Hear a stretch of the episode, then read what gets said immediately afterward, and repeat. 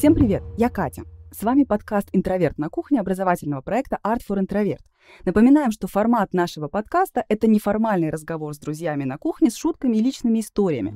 Если вам интересна более строгая подача материала в формате лекций или вам хочется глубже изучить какую-то тему, то мы советуем вам наши профессиональные курсы. Посмотреть их можно по подписке, которая в честь нашего дня рождения стоит всего 199 рублей. Ссылки вы найдете в описании профиля. У нас сегодня безумно интересная и такая животрепещущая, не побоюсь этого слова, тема. Это почему мы боимся 30 лет. Я думаю, что очень многие наши слушатели только еще подходят к этому страху. Кто-то, возможно, еще живет в тени этого страха, кто-то, вероятно, его уже преодолел. И сегодня мы с вами это все обсудим. Для этого у меня есть потрясающая компания, это, конечно же, Соня, наш психолог. Представься, пожалуйста. Всем привет, я Соня, наш психолог. А, я даже хочу такую предысторию. Я сегодня решила выйти чуть пораньше, пройтись, э, порефлексировать на эту тему до офиса. И я так думала, иду, и у меня начинает в шее хрустеть. Так я такая думаю, вот оно, около 30 лет, вот что оно значит. Поэтому, да, мне сегодня есть много что сказать об этой теме. Это прекрасно. А, ну, насчет хруста в шее, мне кажется, это был такая, такой саундтрек к нашему подкасту. Еще с нами сегодня Глеб. Привет, Глеб. Всем привет. Расскажи, пожалуйста, о том, кто ты и как тебя затрагивает эта тема. Э, мне уже за 30, э, и я лектор по философии, кандидат философских наук. Смешной такой порядок. Мне за 30, и я философ. Это, как будто бы это как будто так, это, должно быть. Как будто так и должно быть, как будто это происходит само собой. Я, я по значимости расставил просто. Ага, понятно. А, ну, про себя скажу, что я филолог, литературовед и лектор по литературе, и мне тоже уже за 30, но у меня все таки стоит приоритет иначе, чем у Глеба. Ну, давайте мы, а, давайте мы как-то постараемся приблизиться к этой, э, к, к этой хрустящей теме. Сразу скажу, да, все представят, сколько им лет. Мне нет 30. Я перевалила вот 25. Я подближ... Э, все ближе и ближе к 30. И я прекрасно понимаю, о чем люди говорят, когда говорят о том, что 30 это так страшно. Но скажу честно, давайте честно, 20 тоже было страшно ну, я по себе помню, что это ну, 20 лет, это уже третий десяток идет. Я смотрю по моему брату, которому 23, ему только исполнилось 20, он такой, все, я старый. И, ну, мне смешно, я его старше. Я думаю, я-то тогда кто, если ты старый? Но э, такие кризисы случаются с нами постоянно. И вот каждые 10 лет мы можем брать и смотреть, что у человека случился новый кризис из-за новой цифры в паспорте, по сути. А если такой вопрос задать, а вот когда тебе 9 лет, и вот ты смотришь 10 в 10 лет, лет, там тоже есть какой-то кризис определенный? Ну, что Мне на 10 лет подарили котенка. Это было просто великолепно. Я мечтала о коте, и 10 лет мне отметились вот исполнение мечты. А в 30 лет ты бы уже задалась вопросом, а мечтал ли о тебе кот? Нет, 30 лет, э, мое 30-летие случилось очень таким забавным способом. Я в этот момент впервые в жизни залезла на скалу. Если что, у меня день рождения 2 декабря, и у нас просто был э, в Альп-клубе выезд, и меня отправили впервые лезть на скалу обледенелую. Я лезу, а мне параллельно э, шлют смс мои друзья, цитируя песни сектора газа, и вот это вот все. И я думаю, ну, в общем-то, неплохо, я четвертая десяточка разменяла. Да. Но если говорить про 10 лет, там так много кризисов вот в таком раннем детском возрасте, в подростковом, что там, ну, 10 лет кризиса конкретно нет. Там кризис года жизни, трех лет жизни, 7 лет жизни, потом подростковый кризис, э, ранний подростковый, потом сам подростковый, потом поздний пубертат. Там кризисов столько, что вот нам, вот, знаете, кризис 30 лет — это вообще ерунда какая-то, по сути. А вот есть такой вопрос, э, Соня, а вообще есть в человеческой жизни хотя бы один день, когда у нас нет кризиса? После пенсии. Вот. Э, выход на пенсию сопровождается последним кризисом, когда у человека заканчивается его деятельность какая-то активная, трудовая. А, чаще всего это с выходом на пенсию, так как большинство населения не работают. А, у, у, там, чаще всего женщины, да, которые не работают, следят за хозяйством, это когда дети уезжают из дома. Начинается последний такой кризис, переосмысление жизни, что я сделал хорошего, что я сделал плохого. И если мы берем такую классическую концепцию, то человек может либо озлобиться на этот мир, то есть, что вот, э, от этого появляются вот эти вот Злобной тетки. Да-да-да-да-да, э, такого после пенсионного возраста, которые всем недовольны, говорят, а у нас-то было лучше. Либо ты это принимаешь с благодарностью, ищешь себе новый смысл жизни, там, ухаживать за своими внуками, огородом. Да. И живешь себе расслабленно, принимая весь свой опыт. Вот это последний кризис, и потом, доживая жизнь, уже живешь без кризиса. Все остальное это... То есть есть к чему стремиться. Есть к чему стремиться. То есть на, наступит тот день, когда все кризисы будут позади. Да? Ну, это вполне оптимистично вообще. Вам осталось не так много.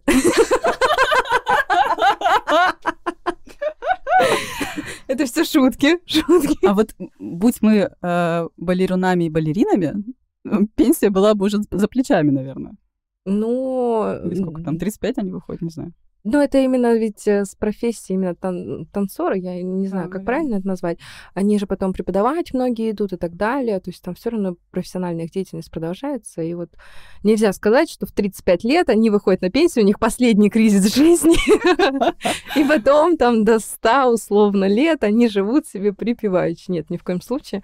Мы еще вспомним, да, такой второй подростковый период, который случается в 40-45.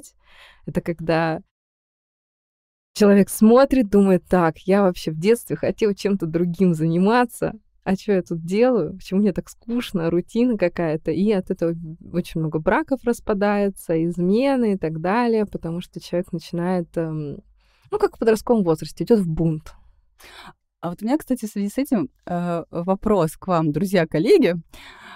У вас были какие-то особенные представления о процессе взросления в детстве, там, в подростковом возрасте, которые вот вы сейчас смотрите и понимаете, что это вообще не работает, что взросление — это что-то совершенно абстрактное. Поэтому я почему спросила, когда я услышала про второй подростковый период в 40 лет, э, ну, так себе звучит, конечно. Ну да, подростковый возраст, наверное, у каждого был не самым легким, ну, да. гладким периодом.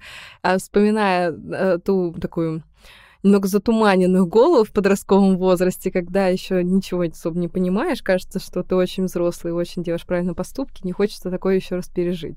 Опять-таки, задумываясь об этом, у нас меньше рисков, да, эти кризисы преодолеть, скажем так, больше шансов преодолеть их грамотно и здоровым образом, чем уйти в какой-то бунт и разрушить свою жизнь. Потому что часто это действительно идет то, что я уволюсь с работы, семья, вообще все идите подальше от меня, и я буду тут э, бунтовать.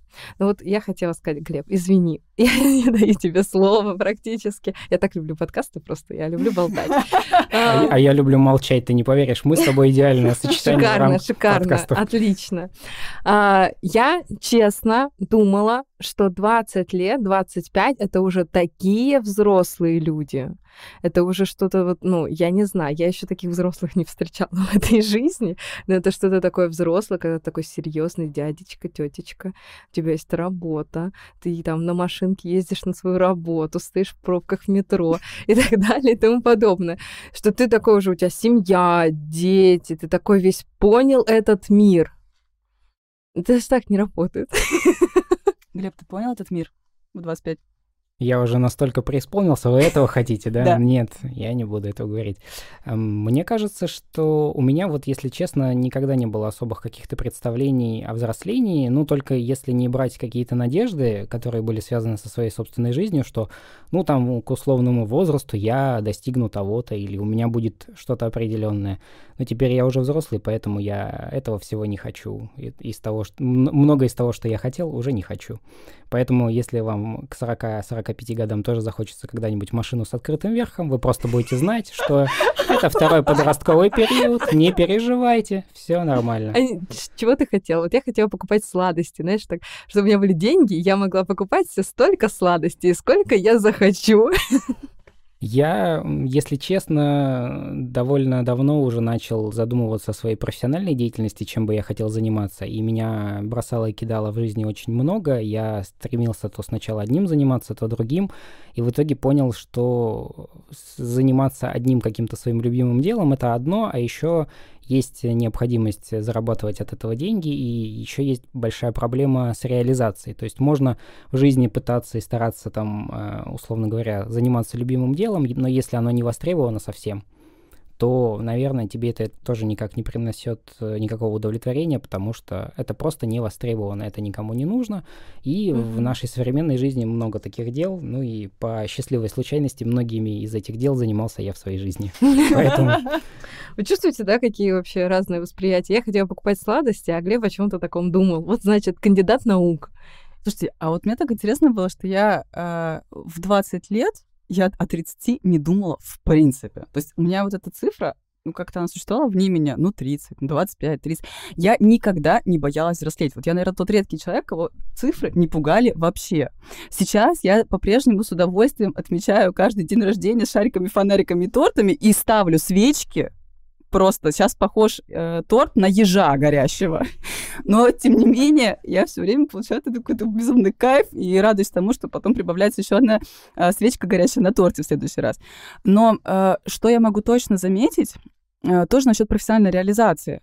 А мне сейчас стало намного проще себя ощущать в профессии, потому что я помню, когда мне было 23, там, 24, например, на меня какие-то маститы ученые, они, правда, и сейчас так делают, но сейчас это менее убедительно. Они смотрели на меня сверху вниз, как на такую шмакодявку, там, дескать, ну что, там, три статьи написала, ну и что, ты же еще мелкая, легкомысленная, ничего не умеешь, ничего не знаешь про жизнь. Вот. А сейчас, если они попробуют э, так на меня посмотреть, ну, как-то хочется сказать, дядя, нет, уже что-то умею, знаю и видела. Ну, кстати, да, в профессиональном плане очень тяжело быть молодым специалистом, да. потому что я психолог, да, которому ну, тоже я только выпустилась из вуза, мне 22, кому я нужна? Я слишком молодая, неопытная, глупая и так далее. Вру, я выпустилась, мне было уже 24, мне кажется. Но ну, все равно, вот я тоже говорю Учили, про то, что... Да ты врешь в первую очередь про то, что ты глупая.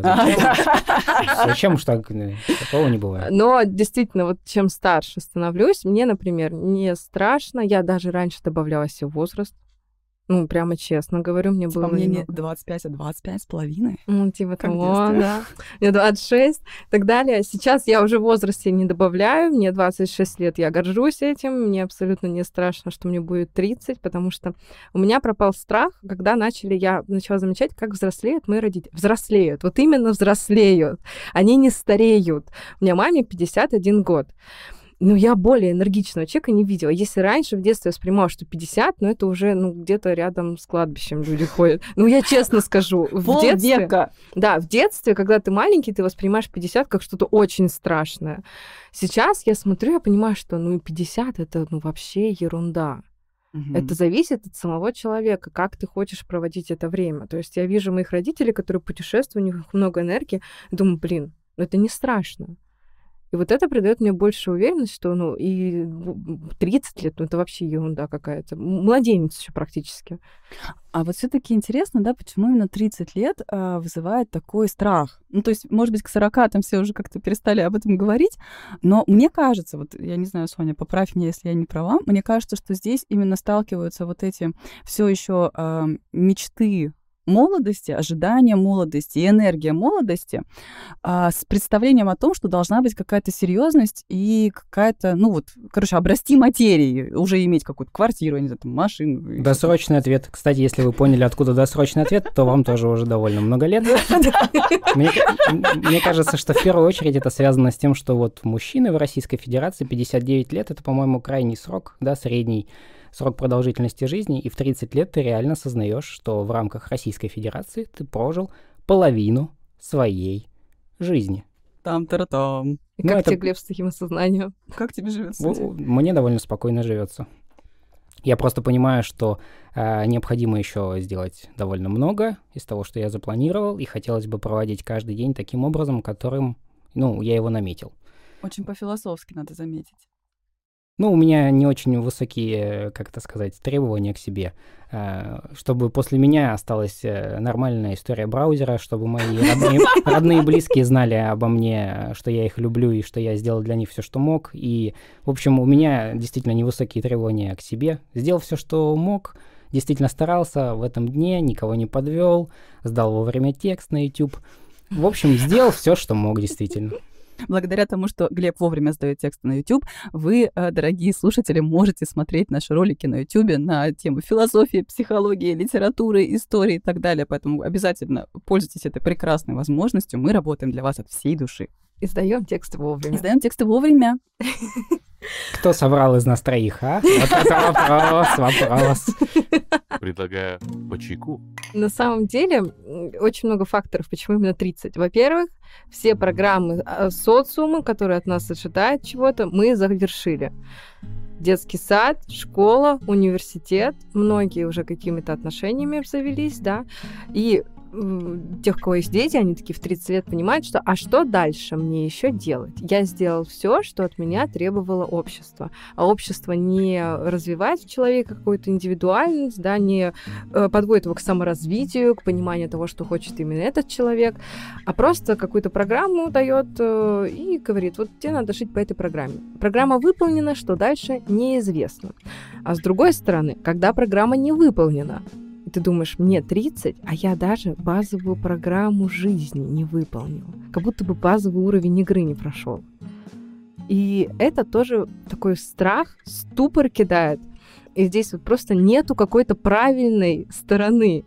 Правильная сторона — это только понимать, что социум навязывает нам стереотипы, установки и различные сценарии жизни, которые, не, которые не надо соблюдать которые абсолютно лишние бывают в нашей жизни. И надо именно смотреть на то, что ты хочешь делать. Вот не хочешь детей, не рожай детей. Не хочешь замуж, ну не иди замуж. И потом, откровенно говоря, 30 лет еще не тот возраст, когда нужно определиться, хочешь ты детей или нет. В основном все-таки это еще есть определенный запас лет, когда ты можешь принять это решение. Пока яйцеклетки. Ну да, есть? да. То есть это связано именно с э, чисто физическими моментами. 30 лет это не старость.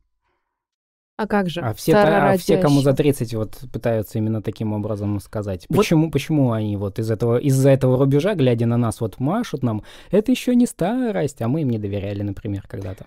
У меня уже тоже за 30, поэтому я не буду делать вид, как будто я тут стою по ту сторону берега.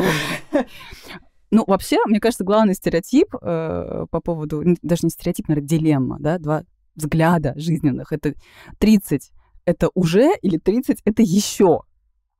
Вот у меня ощущение, что 30 это еще. Глубоко. Однако. Как это стакан наполовину пуст или наполовину полон. Мне кажется, 30 это еще. То есть я сейчас, откровенно говоря, в физической форме гораздо более лучше, чем я была, например, в 20 лет. Потому что в 20 лет я жила по инерции, я не занималась спортом интенсивно, у меня там были представления о том, что, э, там, что спорт это там для кого-то другого, там, что мне, может быть, нельзя, у меня не получится и так далее.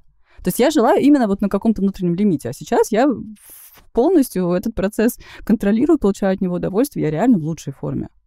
Но при этом не стоит же отрицать, что многие люди в 30, еще одна причина, о которой мы не сказали, но вернее ее не подметила Соня, это все-таки какие-то уже физические моменты, которые, звоночки, которые говорят тебе, что да, если ты э, провел всю ночь э, в рамках походов э, на ночь музеев, например, на утро ты уже чувствуешь себя не таким бодрым, как ты чувствовал себя в 22 года, условно говоря, и ты вот по таким каким-то моментам понимаешь, что, а вот я уже там чего-то не могу так, как мог. А вот еще. тут у меня, кстати, интересная такая история, потому что у меня...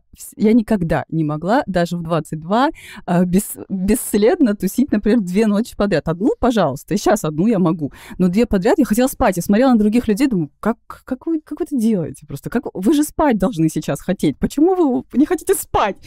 Вот. Без еды я могла обходиться всегда примерно, но вот без сна то есть в этом смысле ничего не поменялось, поэтому я отмечаю для себя только бонусы. Здравствуйте, меня зовут Соня, и я очень люблю спать. Привет, Соня! Сейчас И я не могу обходиться без сна. Никогда не могла. Поэтому для меня всю ночь тусить это тоже всегда было что-то странное. Я могу проснуться рано, с утра что-то делать, но ночью я сплю. Я как попугайчик, только темнеет, я сразу же в кроватку и засыпаю. Как Поэтому... на клетку накинули да, тряпочку. Да, да. И э, если в комнате будет темно, я, в принципе, тоже усну. Поэтому сейчас у нас горят везде лампы.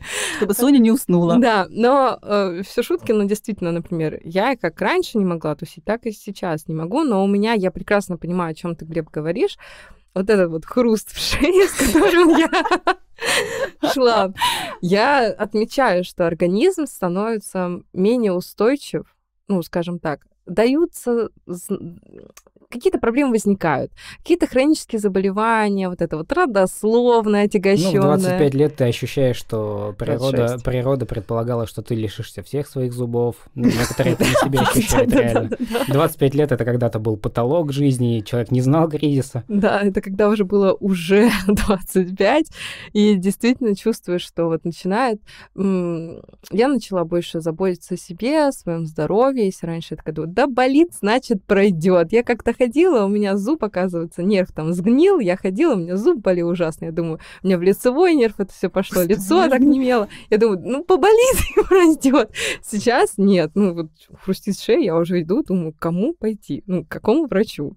Ну, ты знаешь, что мне кажется, что такое постсоветское веяние того, что люди были терпилами, они могли выносить все. Нога сломалась, но я еще поработаю, а потом к врачу схожу. Вот так. Ну да, так что... Э, аналогично сейчас тоже мы люди старшего поколения, они, особенно мужчины, не любят ходить к врачу. Я не знаю, э, у тебя есть такое, Глеб, что ты не любишь ходить к врачам? Mm, ну, если быть э, откровенным и честным, да, я не очень люблю, но я себя заставляю, потому что я знаю, что это необходимо, нельзя тянуть до последнего, нельзя откладывать, потому что перитонит — это довольно неприятно. Просто расскажу такую личную историю, да, у меня отец как-то упал с лестницы, и у него болело просто все. И он такой, да ничего, это просто ушиб. Мама его заставила на следующий день э, пойти в больницу, у него шесть ребер сломано. А он не хотел. Он говорит, ушиб просто. Ну, ну справедливости есть... ради, они бы уже заросли, просто не, не в правильном положении, но... Жесть. Абсолютно. Ну да, то есть вот до такой степени, и таких людей много, кто боится ходить по врачам. Но мне кажется, что тут надо посмотреть вот на улицах, как часто вы видите мужчин э, взрослого поколения, старшего поколения. Довольно редко довольно редко. Ну вот 59 лет это действительно, к сожалению, э, такая вот предельная величина для российских мужчин, и это во многом связано в том числе с врачами, во многом связано с тем, что, понятно, стрессы и прочие э, какие-то пагубные влияния, когда люди ночь музеев э, одну за одной проводят в течение семи ночей и прочего, ну, в общем, вы понимаете, о чем я. Вот, и таким образом, ну, мы видим реально, что бабушек, назовем их так, их гораздо больше, чем дедушек. И это, это печально. Например, э, когда вы думаете о том, что не стоит ходить к врачу, э, подумайте о своих родственниках, которые вас любят, берегут и хотят, чтобы вы прожили подольше, чтобы вы увидели, условно говоря, внуков, не навязать им вас, а для того, чтобы действительно кто-то с кем-то познакомился, была связь времен, было что-то вот это вот э, невероятное ощущение, которое теряют ваши внуки. Ну, я вот, например, потерял. Ну, красиво ты сказал, прям так это. Так с, с манипуляцией немножечко, с манипуляцией, конечно же. Слушайте, а вот я хочу, кстати, встречный такой момент, у меня мысль пришла в голову. А мужчины не ходят к врачам, потому что они боятся почувствовать себя слабыми в чем-то. Как ты думаешь, Соня? Да. да? Нельзя. Ну, ты должен быть сильным, ты не должен ты плакать, мужик? да, ты не должен жаловаться, ты каменная стена, за которой стоят женщины. То есть ты не должен сломаться. Если у тебя что-то пошло не так, значит, ты слабак. Значит, ты баба, как говорят. Ты что ноешь? Ты что, баба, что ли? Детям уже такое говорят. Понимаете, я младенца видела, которому так говорили. Ну ты как вообще? Младенец девочка при этом, да? Но это же невозможно. То есть с детства э, вот все говорят то, что вот по детям очень видно, что вот девочка, вот мальчик, к чему они тянутся. А вы посмотрите, как вы сами с детьми общаетесь. Вот с младенцами уже вы узнали пол, он еще в животе, вы уже по-другому общаетесь с этим ребенком. Ну, ну насчет, насчет детства это как-то всегда очень странная история, потому что мне с детства всегда, я помню, говорили о том, что очень серьезный ребенок. Ну вот, ну очень серьезный. Не слишком ли серьезен этот ребенок? Говорили родителям. Мне говорили то же самое. Видимо, не случайно философ, филолог это как-то вот в одну степень. Можно по, дед... по, по ребенку уже понять, в какую профессию он начнет вырастать э, вырождаться, да, начинает, да. Ну, мне кажется, мне кажется, что профессию. Я тоже, в принципе, одобряю свое занятие иногда. Вот когда я одобряю их. А когда не одобряю, я не одобряю. Я человек простой. Тут все легко, как и в жизни. Мне кажется, что вот э, соглашусь с Сониным примером, я тоже встречал такие примеры, когда отцы уже начинают вот...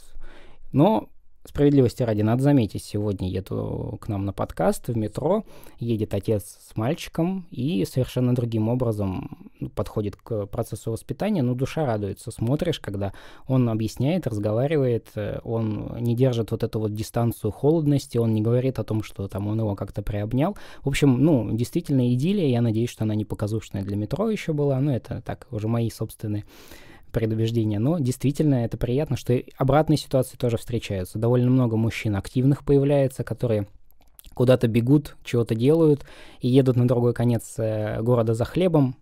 Езжайте, будьте здоровыми и активными. Да, это, кстати, прекрасная тенденция у молодых родителей, что отцы начали быть отцами, а не просто диванными клопами, скажем так. Это жестко сейчас ну, было. Ну, жестко, но доса... давайте честно. Э, про постсоветское воспитание говорили, что в, в российских семьях две беды. Отец ушел из, из семьи, и отец не ушел из семьи. Ну, то есть это тоже такая Мощно. вещь. И действительно, мы видим такое... Вот все сериалы же об этом. Гена Букин, да, и «Счастливы вместе». Все сериалы о том, что мужчина просто сидит, на диване, и все. И он ничего не делает, он вообще не участвует в семье. Он про детей не знает, никто у них учитель. Ладно, это сложно, хорошо, допустим. Сколько им лет, в каком они классе, а может, они уже работают. Ну, то есть там такие тут э, странные вещи. И сейчас я вижу, как люди включаются и перестают ругать детей за то, что они плачут. Перестают ругать детей за то, что они как-то ведут себя глупо. Ну, давайте честно ребенок должен вести себя глупо, по мнению С точки зрения взрослого, Ну, кстати, да. напомню вам, что это общемировой тренд, потому что если вы вспомните такой мультфильм, который называется «Ледниковый период», когда там была у Мэни с э, саблезубым тигром Диего ситуация, когда, э, значит, э, супруга Мамантиха, она, наверное, да, спрашивала, как, как вы, мужчины, реагируете в сложных ситуациях. Ну, мы друг друга там треплем по плечу и говорим «держись», мне кажется, это общемировая тенденция, ну, конечно. так что не стоит думать о том, что мы такие уникальные. Нет, я не думаю о том, что это вот только в России, там отцы бывают плохими. Это всегда, ну, везде была такая проблема. Раньше не было так развита психология, никто не понимал, все а, психоаналитики говорили только о том, что мать важна ребенку, а больше никто ему не важен. А, сейчас все это изменилось, сейчас все концепции пересмотрены, все прекрасно понимают, что отец полноценный родитель, а не опять-таки просто комнатное растение. Ну вот, кстати, я хочу сказать, да, что, Соня, твоя профессия, благодаря твоей сфере, в которую ты пошла учиться, сейчас и уже и работаешь, это очень сильно меняется мир. Это такая ценность невероятная. Вообще, вспоминая наш подкаст «Возможно ли утопия», помните, я сразу сказала тогда, что поскольку психология развивается, возможно, мы становимся ближе к совершенному идеальному миру. Я правда в это верю. Мне кажется, что внутренние изменения человека, они ведут к выздоровлению. Ну да общество в целом. Да, mm. общество становится гармоничнее, здоровее. И мы видим более счастливых людей, которые не боятся 30-40 лет и так далее. То есть это становится просто цифрой, и люди адекватно относятся ко всему к этому. Давайте еще, кстати, вот про 30 все-таки поговорим. Были какие-то страхи? Вот такие прям страхи, что вот 30 лет, и я там, не знаю, я превращусь там в старушку, там, Ой, стар- можно я расскажу ужасный стереотип, который у меня был в голове? Конечно. Я сознаюсь в нем. Честно скажу, я тогда была, мне кажется, на первых курсах университета. Я приехала из Перми, где, вы понимаете, очень жесткие стереотипы в отношении женщин и мужчин. Я приехала и думаю, ну, в 30 мужик, ого-го, молодеет, как это как хорош, хорошее вино, да, он становится все лучше.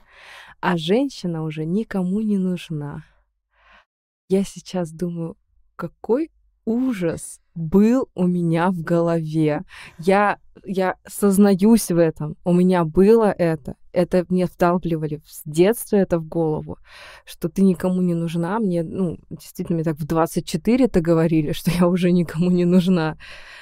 А я сейчас с этим сознаюсь, я понимаю, что это, это ужасно. Это ужасно так думать. Знаешь, Соня, самое смешное, что очень многие мужчины тоже думают, что они как хорошее вино, и после 30 ничего не нужно делать. Вино же само по себе бродит. Вот они, они бредут как-то тоже сами по себе. И, к сожалению, мне кажется, что как раз в России я не хочу никого обидеть. Это, конечно же, всех не касается. Мне кажется, совершенно обратная тенденция, потому что а, женщины русские после 30 активнее начинают за собой следить. Возможно, потому что у нас там какая-то генетика, и нам хочется эту генетику продлить максимально долго. Вот. И кажется, что женщины гораздо более вовлечены вот в эту историю красоты, угу. здоровья, нежели мужчины, которые реально бродят как хорошее вино, но только в совершенно ином ключе. Да, э, посмотрим. Мальчики, на... не обижайтесь, пожалуйста. Я вас очень люблю, ценю. Будьте здоровы. Мы, мы берем такой среднестатистический срез. Действительно, женщины еще от страха, что я старею, я же старею, мужчина хорошеет, а я старею. В 25 я уже старею. Они начинают делать различные инъекции и так далее, э, выглядеть, э, как-то особо стараться за собой следить. Крема, мази и все это вот такое. Для Гадалки, мужчин... Э, шаманы. Ну, и не без этого. А мужчина же, же хорошо. Умылся уже красавчик. Да, поэтому мы видим среднестатистическую прекрасную женщину и среднестатистического такого лысоватого уже мужчину с пивным животиком, который думает в 30, который думает, что он только хорошеет.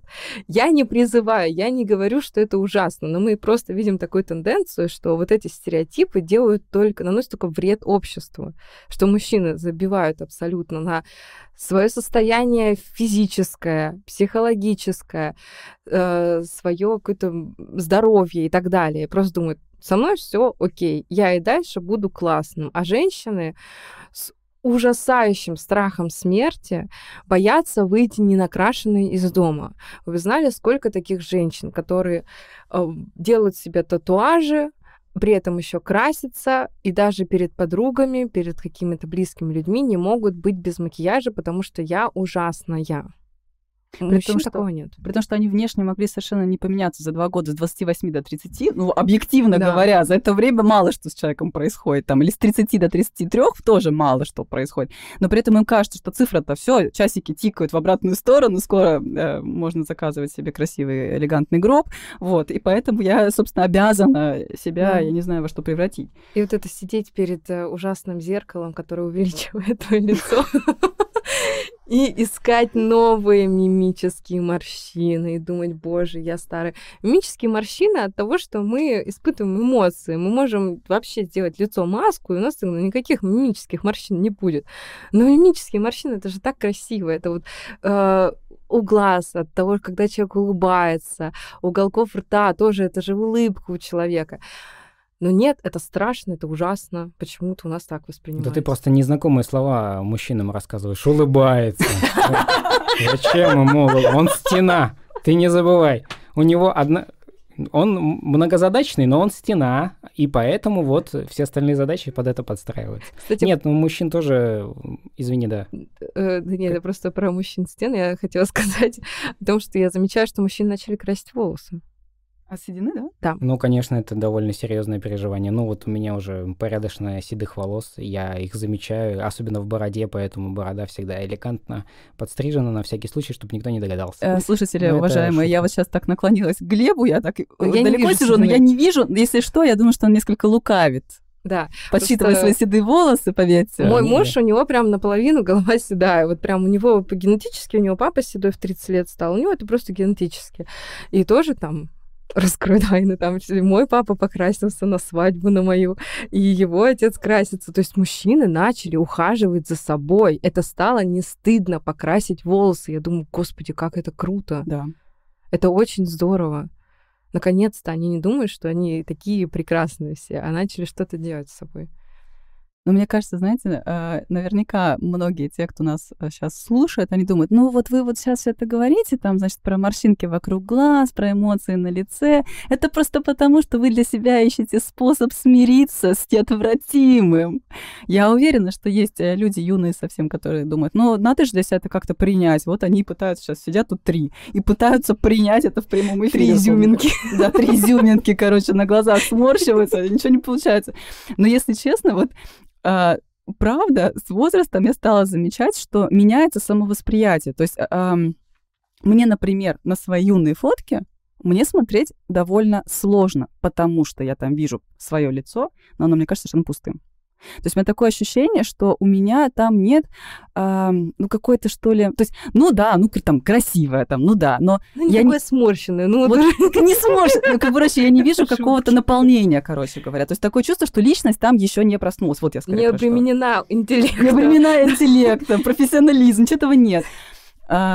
Я вот смотрю, думаю, ну вот зацепиться не за что. Я смотрю на свое собственное лицо и думаю, зацепиться не за что. Хотя это объективно, конечно, не так, но самовосприятие, я понимаю, что вот той мне как будто бы чего-то не хватает с моей нынешней позиции. И поэтому как будто, может быть, поэтому мне легче взрослеть, я понимаю, что я все-таки приобретаю что-то очень для себя лично ценное. И мне нравится это отслеживать, этот процесс. Каждый возраст, он по-своему прекрасен. И я с, с возрастом, с возрастом Изюминка. сижу тут, мне 26 лет, с возрастом, с возрастом начала, да.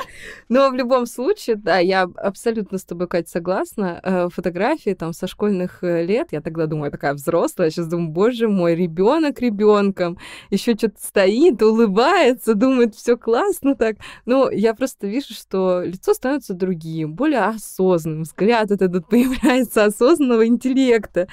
А, тогда, да, действительно было не так. Но про морщины мы, может быть, и оправдываем, конечно же, себя, да, мы сейчас тут не признаемся э, в себе, самому себе же, но э, вот про непринятие себя это в первую очередь говорит про дисморфофобию, про непринятие себя, да, когда человек считает, что что-то в нем уродливо, что надо что-то срочно изменить, это очень большая проблема мужчина, она тоже существует. Я не могу от этого откреститься сказать, что это исключительно женское. Нет. Мужчина-то существует, но мужчины с этим реже приходят, просто жалуются на это. Опять-таки, потому что жаловаться нельзя мужчине. А женщины — это э, после родов, живот, это какие-то растяжки, это вот мимические морщины и так далее, грудь, все что угодно, там любой просто участок тела, на котором просто внимание все фокусируется, человек смотрит на себя в зеркало, а видит только этот участок. И это не принятие себя, это не про здоровую психику, это не про здоровье психологическое, это именно про какие-то проблемы психологические. Когда мы принимаем себя, мы принимаем и изменения в себе. Ну, мы тело свое очень любим ненавидеть как mm. бы это странно не звучало, мы очень любим говорить, фу, какая я стала, какая я толстая, морщинистая, облысевшая, еще что-нибудь. Ну, просто себя вот ненавидеть, но в одной книге написано, нельзя да ненавидеть себя до любви. И вот это действительно правда. Ну, невозможно себя ненавидеть до того, когда мы скажем, ну, теперь вот идеально. Если вы ненавидите себя, сколько бы вы себя не меняли, вы будете себя ненавидеть. И вот надо именно принимать себя такой, какой ты есть, с той любовью и благодарностью к своему телу, которое помогло вам пережить ужасные периоды в вашей жизни, которое поднимала вас с кровати и тащила на работу практически, когда это было необходимо. Или наоборот, которая там оберегала вам, давала вам безопасность, какое-то чувство, не знаю, заботы. Все равно наше тело, это вот его так обнять, так приятненько становится, такое, как будто бы э, в какой-то безопасности. Себя надо любить, и свое тело тоже, и к изменениям к нему, в нем относиться адекватно. Мне кажется, мы подошли к очень серьезной проблеме, которая очень многих волнует, но я ее выскажу, спрошу о ней. Люди не спросят, потому что мужчины не приходят. Вот, я пришел, потому что меня загнали в угол. Меня пригнали. Буквально, я сижу буквально в углу. Да, в прямом это, смысле этого слова. Э, вопрос в следующем. Как вот э, найти этот э, замечательный баланс? Вот ты говоришь одной, с одной стороны о непринятии себя, с другой стороны о том, что себя нужно принимать, да, нужно принимать свой возраст. Как найти, как, как вообще понять, что вот с одной стороны можно там за собой ухаживать, а с другой стороны вот как понять, что в какой-то момент ты себя уже подраспустил, а тут вот нужно себя полюбить, а тут вот это уже сверх меры, ты себя залюбил уже, и ты вот уже там, условно говоря, вот мне кажется, это основной, ну, основная проблема, точно так же, как с 30, как понять, что ты уже вот классный, но еще не старый. То есть, типа, любовь и самолюбование, да, наверное, вот про вот это, да? Э, ну, да. в отношении мужчин скорее про любовь и совсем под, э, про распуск себя из а. всех границ. Слушайте, самое главное, вот всегда нету нормы вот давайте честно, есть медицинская норма по тому, как должен выглядеть человек, условно, если с ним все в порядке, нет патологических каких-то изменений. Есть форма ожирения, мы прекрасно понимаем, что это влияет, э, холестерин повышается, атеросклероз и так далее, то есть, но это должны быть именно показатели плохие.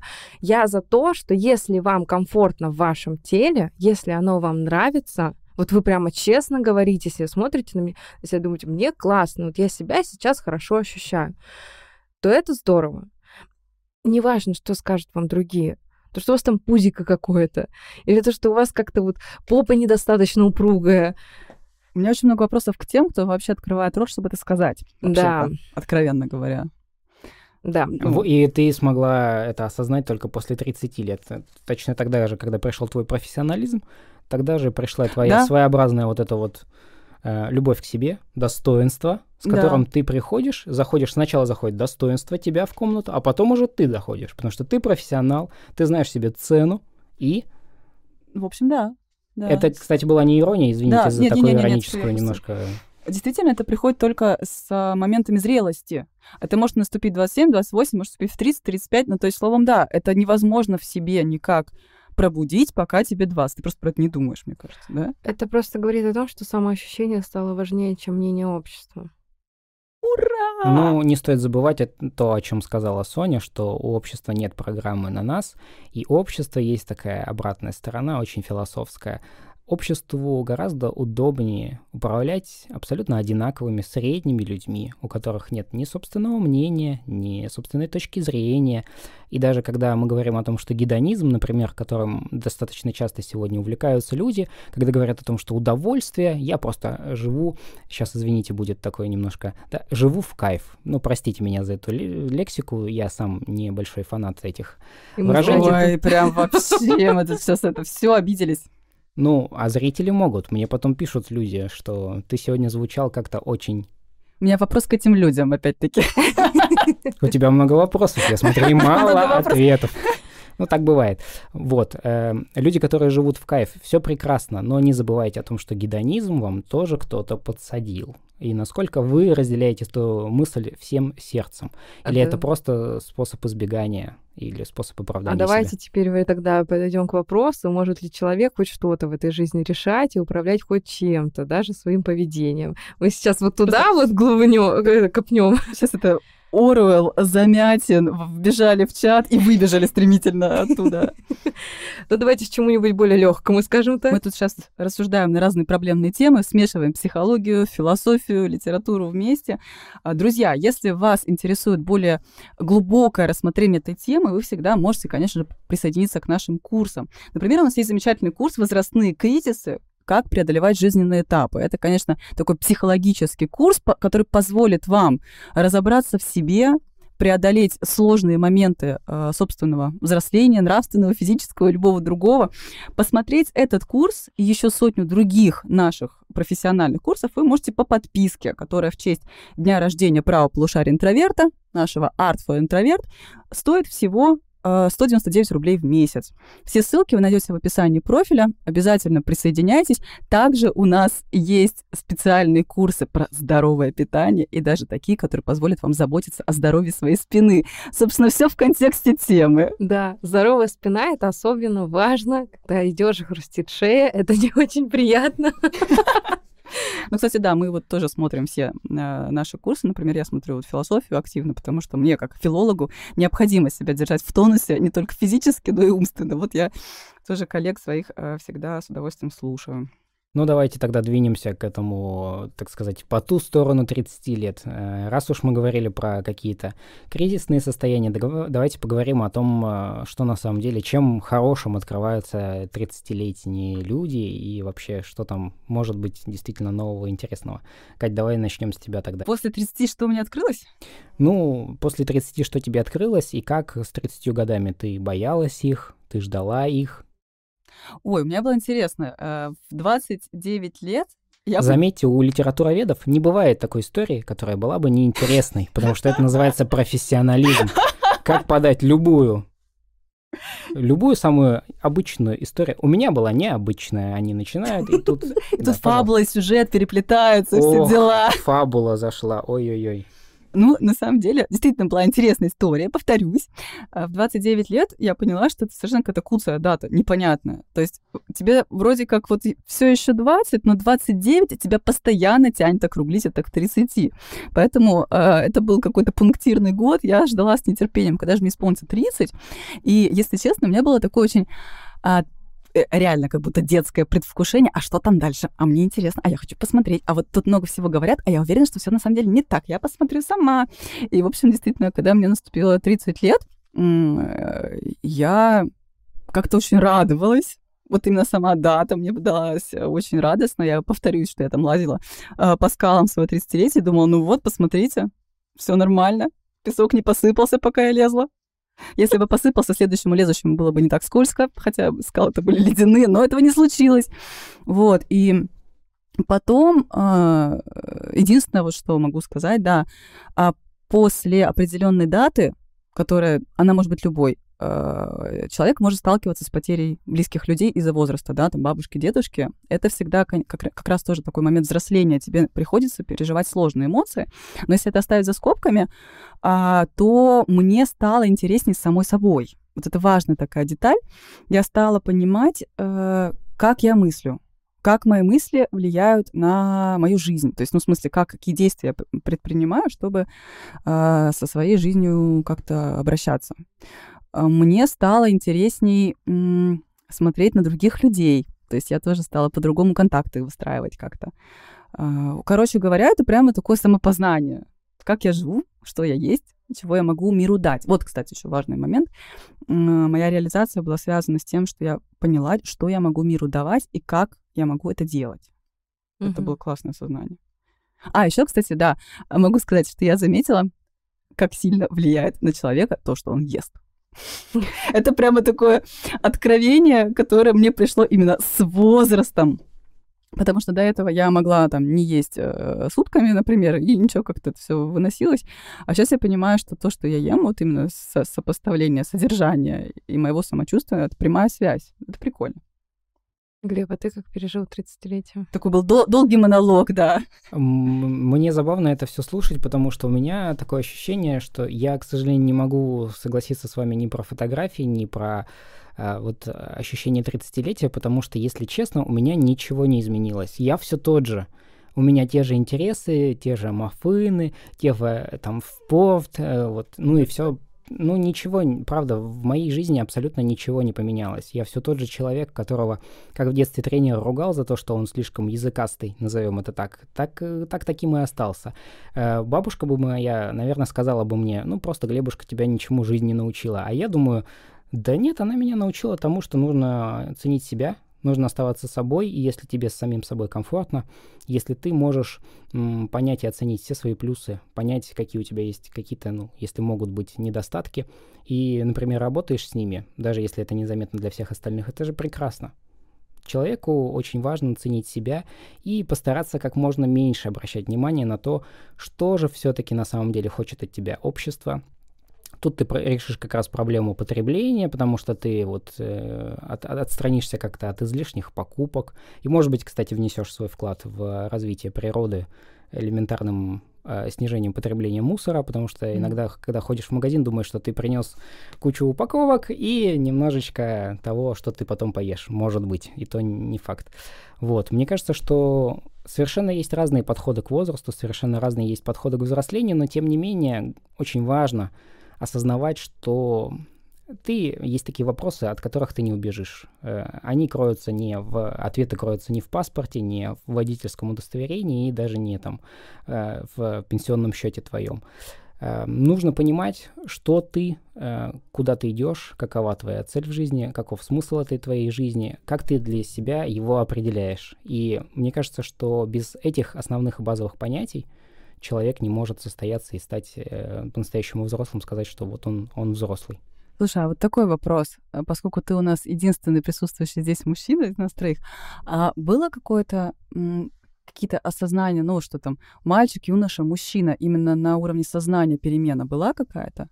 Вот ты сейчас понимаешь, что ты как бы мужчина, или ты все еще нет? Нет.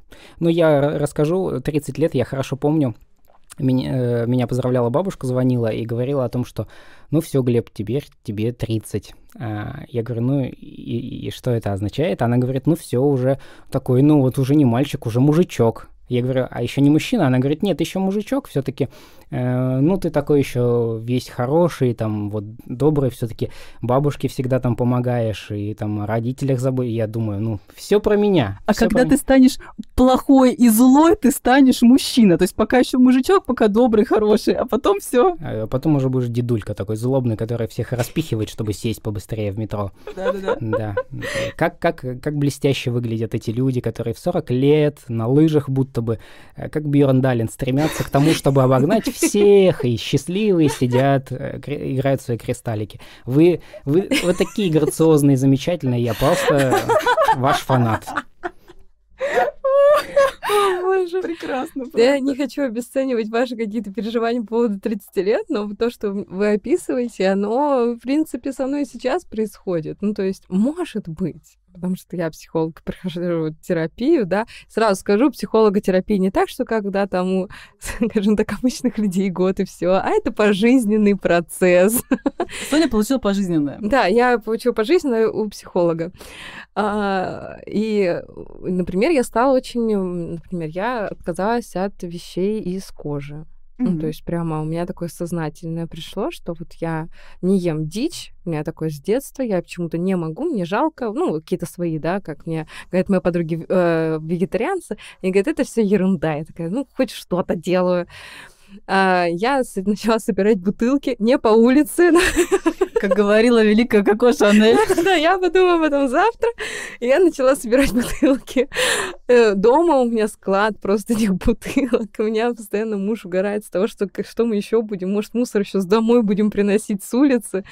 Но я их сдаю на переработку. Мне прямо не лень ездить, сдавать все это я полюбила себя и приняла себя как интроверта. Не как в правом полушарии интроверта. Хотя и так тоже. Да. А то, что я экстраверсия у нас социально более приемлема, из меня пытались вырастить экстраверта, нужно друзей побольше, да чего у тебя так мало подруг, да там надо со, со всеми общаться, вот это еще советское, что надо иметь людей всегда, к которым можно обратиться. Мне кажется, это не работает уже очень давно, потому что несколько раз так напарывалась на то, что еще хуже было в итоге. Я приняла свою интроверсию, я приняла того, что мне очень комфортно с собой, я очень люблю быть собой. А, я, например, шла сейчас, я даже музыку не включала, просто в своих раздумьях раздумьях, иду себе спокойненько, чувствую себя, как будто бы мне уже 30. Но мне Просто всего лишь 26. Соня, на самом деле, автор сценария этого ролика, идущий к реке. Я уже настолько преисполнен. Я уже вот про все она буквально сказала, да. Это ну было да, блестяще. ну это опять-таки это психотерапия. Ну честно, просто мне кажется, это такой процесс делает принятие себя очень в ускоренном режиме, когда ты избавляешься от всех социальных установок, нормы, они очень тяжелые, особенно когда от родных, от близких, от самых тех, кому доверяешь, они исходят.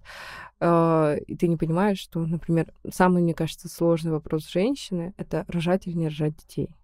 Я не знаю, Катя, подтвердишь ты или нет, но просто вот напор с общества — Ой. Очень большой. А, да, ну, мои родители, ну, то есть у меня детей нет, а, и мои родители сначала, они так пытались меня как-то в эту сторону... Я помню, мне было 14 лет, и у нас друзья семьи, у них старшая дочь была беременна. И она к нам приходила в гости, то есть, ну, там, и 20 с небольшим было, и с таким ощутимым пузиком. Я впервые в жизни видела так близко беременную женщину молодую, и я смотрела на все это, происходящее, как она там, значит, надевает себе этот комбинезончик, уходя. И папа мне говорит, что ты смотришь? А лет через 10 ты тоже такая же будешь. И в этот момент мне как будто мне, на меня что-то упало, просто свинцовое на голову. Прошло с тех пор много лет, почти 20 лет прошло с тех пор, и я до сих пор помню эту жуткую фразу, и, возможно, на меня э, как-то это было первое столкновение с социальным давлением, наверное, еще таким очень иронично высказанным. А в 20 лет, да, мне там, конечно, периодически пытались на меня это все повесить. А, к 30 э, они уже от меня отстали, поняв, что я непробиваемая просто. А сейчас, на самом деле, у меня, возможно, именно тогда, когда от меня отстали, я стала как-то очень нормально относиться к этому вопросу. То есть до, до этого я говорила, что нет, нет, просто ни при каких вообще основ... никогда в жизни вот эти маленькие дети ничего них не понимают, мне с ними не интересно, они не могут читать еще э, Оруэлла, Замятина, ну как я с ними буду вообще общаться? Вот, а потом... Ты, ты что, Бродского? Ты «Капитала» не читала? Дочери представляю, сказал. Да, вот, и он там лежит и... Нет, видимо, не читал еще. Но э, я для себя сейчас... Но суть вынес. Я поняла для себя, что как только от меня отстали, мое отношение стало меняться. То есть как только меня перестали вот этим, в меня тыкать бесконечно, я поняла, что так, в общем-то, может быть и... То есть раньше я точно говорила, что я, нет, я, наверное, все таки child-free. Сейчас я понимаю, что я не могу уже так однозначно про себя это сказать. Ну, это действительно вопрос, он еще очень обескураживает, потому что... Какое их дело, да. Эм, все прекрасно понимают, откуда берутся дети. И если так прямо э, очень открыто разбирать этот вопрос, то, по сути, они спрашивают, когда у вас с вашим мужчиной будет секс, и вы не будете предохраняться, и заберемените. Я ну, по так факту... это не рассматривала, ведь и правда. Но это по факту спрашивают об этом. И у меня вопрос. Свечку держать будете? Ну, то есть, это очень интимный вопрос. У нас о сексе не принято говорить, но вот такие вопросы задавать в лоб всем вообще. Какие-то прохожие, какие-то подруги твоих там матерей, детей, кого-то, кого-то там вообще непонятные люди задают в лоб прямо это. Я думаю, вот вас действительно интересует, как дела у моей матки? Ну, то есть... Правда, матка моей матки. Да, ну, это же ужасно. И э, никто не подумает о том, что, возможно, есть какие-то проблемы у девушки. Это самое ужасное. Я знаю, что, извини, перебила, Алена Долецкая, редактор ВОК русского долгие годы, э, и не только, ну, вообще она очень известный человек, она мечтала, чтобы у нее было пять детей в семье. И так получилось, что она, ну, это я не рассказываю кулуарную историю, она сама об этом много говорит, э, что так получилось, что она не может иметь детей. Хотя это была ее мечта всей жизни. И всю ее жизнь ей тыкали в глаза — что чё ж деток-то нет? А вот потому что ты типа бизнес-леди, а вот потому что ты там вся в карьеру. Она говорит, нет, вообще про другое. Да, и это ужасный вопрос. К мужчине так не пристают. Я не знаю, Глеб, извини, но действительно я не слышу, э, чтобы к мужчинам были какие-то вопросы, потому что э, все прекрасно понимают, что яйцеклеток ограниченное количество, а мужчина может сделать ребенка в 60 лет. Но ведь у этого процесса есть обратная сторона, я имею в виду, что вот это снисхождение, э, с которым на тебя смотрят, что ну ты-то, ладно, еще в любой момент, это ведь тоже такая беда, вообще вот э, все любые предрассудки, это беда, которая бьет и стегает и одну и другую сторону. Это не бывает процесса, да, у медальки не бывает одной стороны. На второй стороне тоже какая-нибудь э, штука присутствует. Мне кажется, что, да, с мужчин не спрашивают, но мужские коллективы, Э, особенно рабочие коллективы, где ты работаешь, вот это тоже извечное измерение, у кого там Camry 2.4, у кого там X6 э, уже, а кто-то скажет, что у меня самокат. И вопрос, заключается в том, насколько, насколько здорово ты можешь себя поставить, потому что человек с самокатом бывает, а у меня такой самокат, который 96 километров проезжает на одном заряде. Тесла. Ну, условно говоря, да. Кстати, Тесла опасная штука, там не на ту кнопку нажал, и ты уже, да, ну, кто за рулем бывал Тесла, тот представляет себе, что это вещь такая. Тесла — это моя жизнь. У меня такое иногда ощущение, что Тесла — это моя жизнь. На ту кнопку нажала, и что-то вот как-то полетело. Туда, не туда все пошло. Не то включилось. Мне кажется, что э, у мужчин, да, понятно, что не спрашивают, хотя на самом деле я встречал такие коллективы, у меня тоже спрашивали, что, ну, что как. Причем, ладно, э, есть еще более забавная история. Сантехник спрашивал, который приходил, ну чё как. А тебе, а тебе сколько? Ну, вот, да, прям вот так вот приходил, спро... да, просто. Мы с ним не знакомы были до этого момента, но теперь мы, конечно, друганы с его точки зрения. Конечно. Да, вот. Ну и он, и он дал мне совет. На... Он мне сказал, Глеб, я тебе честно говорю, вот пока 35 лет нет, не женись. Все, ну вот, как бы, человек посчитал, что этот совет мне очень пригодился. Почему так все боятся брака? Ну, это, я думаю, это тема для следующего подкаста. Если вы хотите на эту тему подкаста, знаете, куда нужно... в комментарии. Да. Но Так. у меня, кстати, я, кстати, вот боялась брака именно потому, что все кругом э, люди с очень несчастливыми браками в основном лезли с вопросами, а когда ты женишься, выйдешь замуж? Катя, не трать материал. Сегодня да, да, заканчиваем да, про да. 30 лет.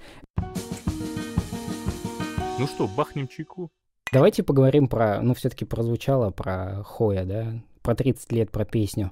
Все-таки, ну, нельзя про... Мне сегодня 30 не- лет. В этот день родили меня Да, нельзя не вспомнить. А, Много песен действительно на этот счет. Но, кстати, я вспоминаю, вот э, Катя так начала говорить о том, что а, там возраст. Вот вспомните песню Эда Ширана, когда он говорит, э, там э, звучит строчка в лирике в его, что «Я буду тебя любить до 70 лет». We'll be loving you till we're 70. И у меня всегда вопрос. А дальше? А дальше, а дальше, то есть дальше закончится? Эд Ширан. А может быть, он, э, если 59 в России средний возраст, то, может быть, там у них 69, и Какое он типа, социологическое на исследование целый провел год, на Эд целый Ширан год он будет ради дольше любви? любить. Вот это да, вот это вселенская любовь. Эд Ширан провел социологическое исследование, чтобы спеть нужную не для рифма. Вот я не ожидал, конечно, от литературоведа, чтобы она сказала, что он не для рифмы. I'm 70 60 and I know it. Окей. А, Ну, в общем, давайте поговорим о песнях, действительно. Почему 30 лет э, в песнях также люди отражают? Мне кажется, что ответ на поверхности. Я еще не знаю ни одной Ответь. песни о 30-летних, поэтому, потому что Светке мне 30 Соколова день рождения, ей сегодня 30 лет. Ты Мне, что? се- мне сегодня 30 лет от сектора газа, собственно, Юрий Хой. Ну, тебе споют, когда придет. Да. Когда Да. срок придет, тебе споют. Спроси об этом у Миши. Он должен много знать об этой песне, потому Хорошо. что Да-да-да, это, хорошо. это, в общем, отсылки такие очень внутренние. Мы передаем привет Мише. Миш, привет. Вот. э, мне кажется, что э, песни просто отражают э, то, что заботит людей. И вот тут выясняется довольно серьезная проблема. Потому что если, условно говоря, там в 90-е еще про 30 лет пели, сейчас уже 2022, с одной стороны, жизнь ускоряется, с другой стороны, какие-то положительные движения тоже идут. И мне кажется, что скоро кризис 30-летних перейдет на 40 лет. И будут петь тебе сегодня 40 лет или что-нибудь Да. такое. И мужики не отмечают там что-нибудь такое вот. Опять, Я кстати, больше того скажу, вот ты говоришь, что, что немножечко по-другому, о, скажем так, вре- время идет, и действительно у нас сейчас подростковый возраст до 25 лет. Ну, давайте честно, э, люди становятся... Людям не надо торопиться жить, не надо торопиться взрослеть, не надо выживать, и они могут побыть, скажем так, подростками подольше. В этом нет ничего плохого. Они что, абсолютно. никуда не опаздывают? Удивительно, Ого. удивительно, да. Смертность уже стала выше 30 лет, да, средняя. Поэтому можно пожить подольше. А. Да, и до 25 лет считается э, такой подростковый период. Ну, мы действительно это замечаем. Это не так, что 25 лет тебя все отрубает. Нет, э, с 20 до 25 лет он заканчивается. Мы видим, что раньше было до 18, мы прекрасно понимаем, что студент-первокурсник — это и подросток еще. А я думал, это связано с возрастом, что ты стареешь. и Вот раньше было лучше, вот в, мое поколение, конечно. Ну вот э, юность, которая следует за подростком, она до 45 лет. Ура! Ну, действительно, мы... Официально Будем, будем честны, мы за этим и пришли Да, на мы этот за этим пришли. подкаст. Соня, спасибо. Расходимся. Зрелость уже после 45 наступает. Поэтому... А потом, извините, перезрелость. То есть, подождите, когда я говорю, что вот у меня наступает какая-то зрелость, я на самом деле врю. Врю. Врю. Я врю. Ты только из подросткового выбралась. Да, ну, мы видим, что люди могут быть молодыми очень долго. Мы, ну, мы не забываем о том, что у человека есть психологические роли, и роль ребенка в нем всегда есть. Но почему-то мы считаем, что ее не должно быть после 30, 40 и так далее. А она должна быть. Она отвечает за эмоции, она отвечает за любовь, она отвечает за творчество, за искусство, за секс она отвечает. Как вы без этого, без всего, если вы, по сути, убьете, убьете в себе вот эту роль ребенка? Вам еще рожать такого же, как же без секса-то? Да.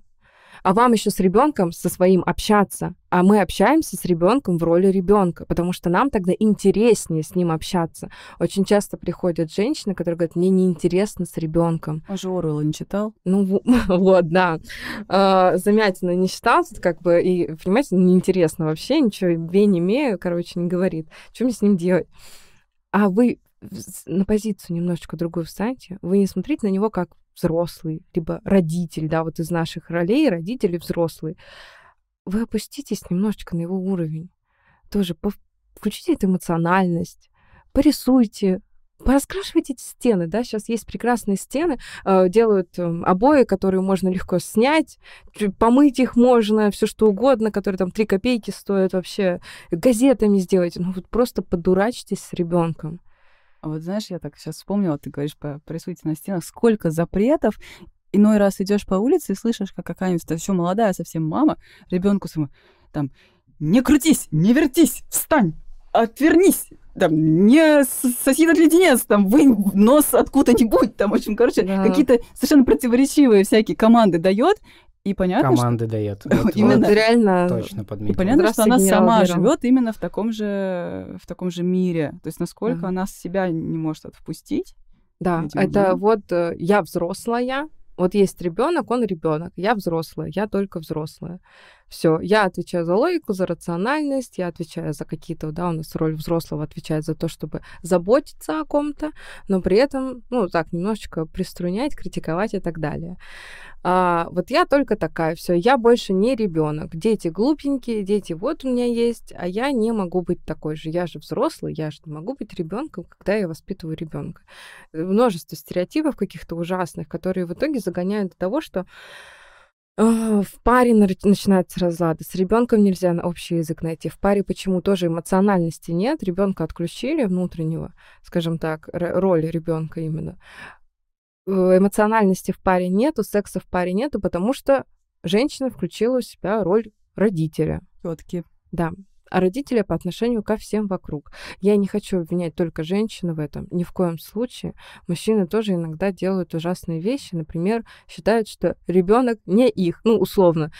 Ты там воспитывай, я в 18 лет приду, наказ ему дам и в мир отпущу. Нет, э, мужчины, пожалуйста, тоже это ваш ребенок. И, пожалуйста, тоже о нем заботьтесь и помогайте своей женщине, чтобы она не забывала о том, что она не только мама. Это тоже очень важно.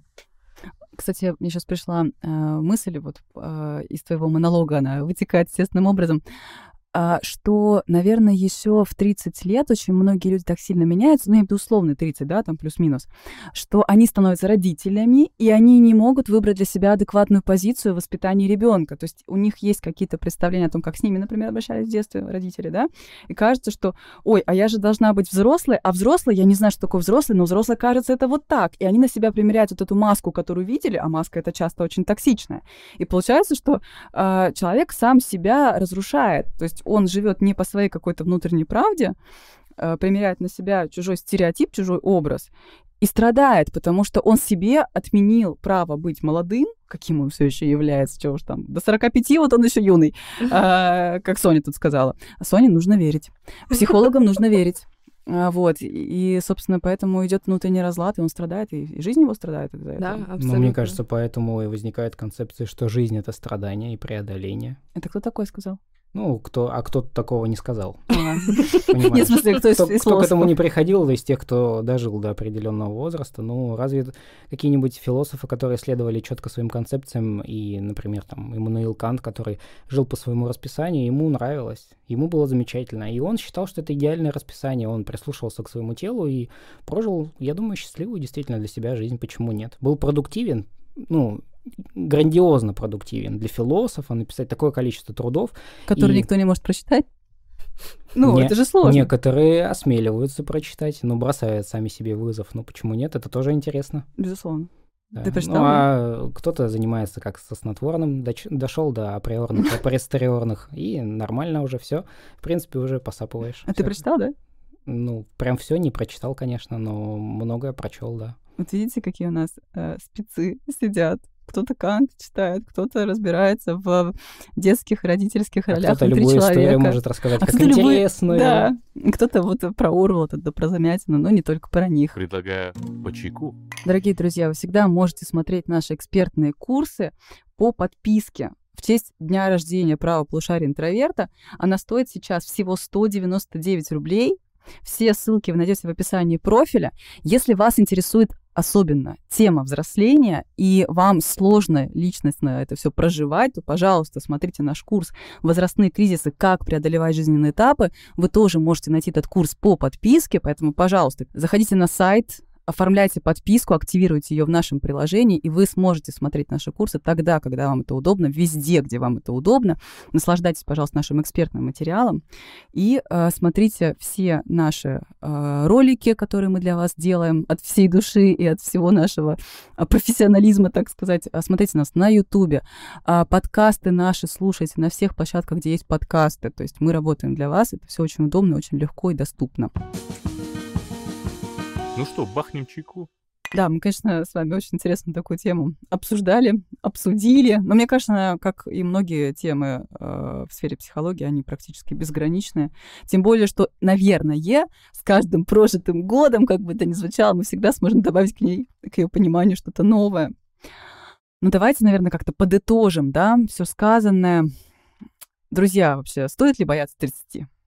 Нет, 30 лет вообще не стоит бояться, потому что каждый прожитый год, каждый прожитый день — это год и день в вашу копилку. Стоит задуматься о будущем, оглянувшись назад, посмотреть на то, что вам не нравится, оценить это. И если вы еще предполагаете стать родителем или не предполагаете стать э, там, космонавтом, например, или собираетесь стать космонавтом наоборот, просто подумайте, чем бы вы хотели заниматься, кем бы вы хотели стать. Я прекрасно понимаю все ограничения, которые накладывает жизнь. Не стоит писать в комментариях, что ну вот Э, мы должны. Безусловно, мы все прекрасно это понимаем. Но всегда есть какая-то возможность в качестве хобби осуществить. Некоторые вот на скалу лезут, почему нет? Ну, тоже прекрасное хобби, страшноватое, но прекрасное, издалека смотреть. Мне кажется, что стоит задуматься о своем будущем, о том, что жизнь, она не повторится. И жизнь, она здесь и сейчас, каждый момент, момент за моментом. А момент счастья — это тоже всего лишь момент — Э, кажется, здесь должна быть реклама какого-то напитка. Э, вы знаете, куда звонить. Свадьбы и прочее я веду, конечно же. Нет. Вот. Мне кажется, что в этом смысле не стоит бояться никакого возраста. Не стоит говорить о том, что возраст всего лишь цифра в паспорте. Цифры тоже, безусловно, важны, потому что, в частности, это возможность водить автомобиль, э, стать президентом или что-нибудь еще. Вот. Но мне кажется, что возраст — это такая вещь, с которой жить нужно тебе, Э, возраст, опыт — это все, что необходимо тебе, для тебя, это все, что работает на тебя. И жизнь у тебя одна, ее нужно э, ценить, но и это можно подвергнуть, собственно, сомнению, потому что самому нужно прожить это, самому нужно это принять, да само, э, ну, самому нужно до этого дойти. Ну, я практически согласна с Грегом, практически. А на самом деле 30 бояться абсолютно не стоит. Говорю вам как 26-летний, да? Нет, ну... Встретимся через 4 года. Я почти уверена, что я не буду этого бояться. Я сейчас не боюсь, то, что все равно, если мы говорим про кризис такой 30-летний, это не обязательно. Вот именно в 30 лет вам стукнет этот кризис. Это кризис переоценки. Ой. Ой. То есть я еще могу, в принципе, ну, в принципе. кризиснуть. Ох. Может быть, мы сейчас себя расшевелили, там, осиное да. гнездо. Это же просто переоценка того вашего прожитого опыта, что вы сделали, что вы не сделали и так далее. Э, я очень хочу порекомендовать не смотреть на все стереотипы общества. Их так много, они так давят. Каждый человек хочет от вас чего-то вообще нереального, что вы и родили, и Нобелевскую получили, и э, там замуж успешно вышли, и Мерседес купили все сами, и все что угодно. Но их так много, что это можно просто с ума сойти, если под каждого подстраиваться. Просто дайте себе вопрос, чего вы действительно хотите, вы сами, и следуйте только своим каким-то желаниям. И также понимайте, что ваши желания могут меняться. Это абсолютно нормальная история, что вы можете, например, в течение пяти лет хотеть заниматься одним и заниматься этим, а потом понять, что для вас эта глава уже себя изжила, и вы хотите чего-то нового. И здесь э, не нужно бояться, что вас сочтут поверхностным, каким-то перекати полем, что вы сами не знаете, чего хотите. Вот эта прекрасная фраза. Ты сам не знаешь, чего хочешь, говорит абсолютно несчастный человек, который всю жизнь работал на одной должности и мечтал работать на другой. Вот. То есть никогда не ставьте себя в какие-то рамки, потому что вы сами можете себе создать а, множество препон, для счастья. То есть возраст это еще и про то, что вы учитесь быть счастливым, вы учитесь позволять себе быть счастливым. А тут уже 30, это 25, 35, неважно, во сколько это произойдет. А Глеб сравнил возраст э, с копилкой. Мне представляется такая хрюшка, в которую сыплют монетки. Вот иногда полезно оттуда подтаскивать себе монеток каждый день чтобы извлекать, а, извлекать что-то полезное. Кстати, не могу не согласиться, потому что вот этот вот синдром отложенной жизни, когда ты вот начнешь, когда ты э, похудеешь, помолодеешь, облысеешь, э, обзаведешься детьми, переедешь куда-нибудь, будешь жить полной жизнью, а потом вот оно раз и не наступает. А, ну, всегда нужно об этом помнить, что в любой момент жизнь в любом случае кончится, это будет именно так, а мы должны все равно строить планы, несмотря ни на что, и мы должны, э, ну, собственно, жизнь это предполагает. Поэтому стоит ценить жизнь, потому что она у нас одна прекрасно. Я думаю, что на этой фразе, я думаю, можем попрощаться на сегодняшний день, сегодняшний подкаст завершить. Я осознала, что я э, несколько фраз назад сказала фразу с тавтологией, поэтому если вдруг э, кто-то будет слушать сказать и скажет, что э, филолог употребил два раза слово «полезно» в одной фразе, это э, был специальный э, риторический повтор, который призван э, обратить ваше внимание на важность темы, которую мы обсуждаем. Вот они филологи. Все так говорят, да. Сейчас э, и пора проветрить, конечно же. Стало слишком душно, мы пойдем проветрим. А вы, дорогие слушатели, всегда можете присоединиться к нашим курсам, которые смотрите, пожалуйста, по подписке. Все ссылки есть в описании этого подкаста. Слушайте наши другие выпуски «Интроверта на кухне». Мы всегда э, предоставляем вам самый качественный, самый интересный, э, самый полезный контент. Ну что, пока-пока. Пока-пока всем. Всем пока.